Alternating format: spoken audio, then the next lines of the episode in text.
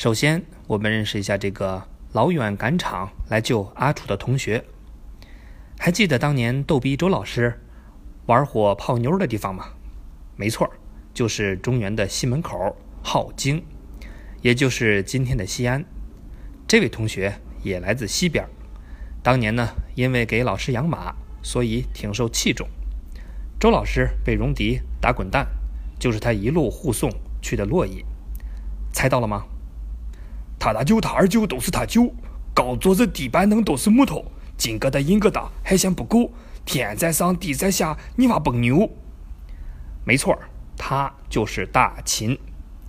周老师对这事儿很是感激，说什么呢也要表示一下。最后把被打的那个地方送给了大秦。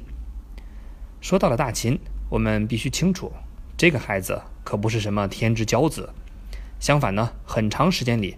都是偏居一隅、人畜无害的二流角色，人家能有后面的作为，那完全是一部充满坎坷的西部农村青年都市奋斗史。秦人最早呢，只能算一个临时工，给周王养马，被留在西边，顺便镇守西关。周王室东迁，秦人呢又护送有功，才正式有了诸侯的编制，还被赐予了西周故地。所以呢。老师把讲台都给你了，冥冥之中，秦国继承了周王室的地盘和很多正统文化，所谓根正苗红啊。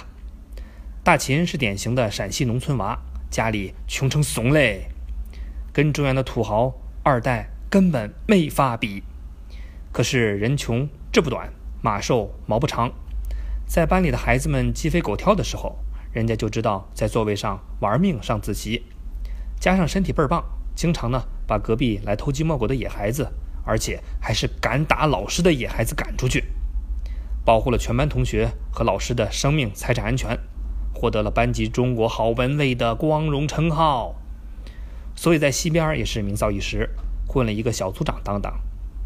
秦人自始至终一直守护着王朝西北边境，把北境的野蛮人通通挡在了门外。他们强大的战斗力也得益于和蛮族常年征战。这事儿呢，我们后边再说。回到眼下，班里一波还未平息，打教室东边一波又来侵袭。小吴刚打完一架，后排呢又来了一个刺儿头，还是土鳖，土到什么程度呢？大家呢给他起了个名字，叫金木水火。为啥？因为金木水火土啊。他呢就是小月月，浙江人，又瘦又小。性格又差，属于乡村非主流中的躁动古惑仔，一来就跟小吴杠上了，两句话不对付就是抄家伙干。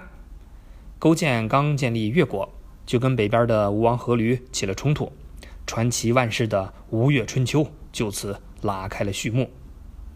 子曰：“一枝红杏出墙来，万紫千红才叫春。”介绍完这些大佬学生以后。我们呢，也不要忘了那些活跃在群众演员界的同学们，他们在班里也发挥着重要的作用。小郑家住河南，早年呢曾是班里的小霸王，实力超群，甚至跟周老师都打过架，比小齐还厉害。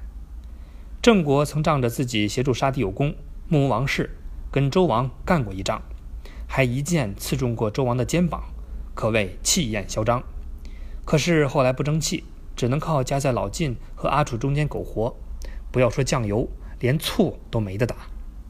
还有一个小宋，也住在河南，而他的存在证明了我国在东周时期就有一种幽默感，实力不咋地，理想呢特远大。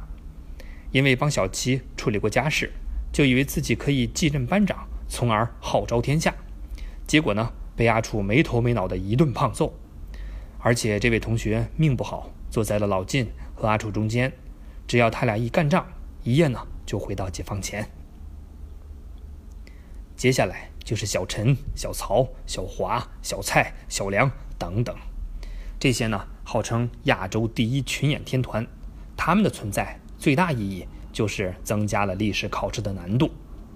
最后，我们认识一位逼格很高的文艺骚年，他呢坐在小七旁边，喜欢看书，好学，懂礼貌。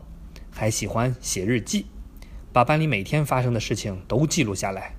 那这个文骚呢，想必大家都猜到了，没错，就是小鲁。而他呢，把日记的名字就叫做《春秋》。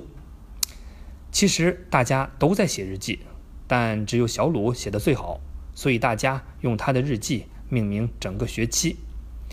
那几个在班里当过大佬的同学，小齐、老晋、阿楚、小秦和小吴，他们几个的故事贯穿了整个学期，因此呢，他们就被叫做春秋五霸。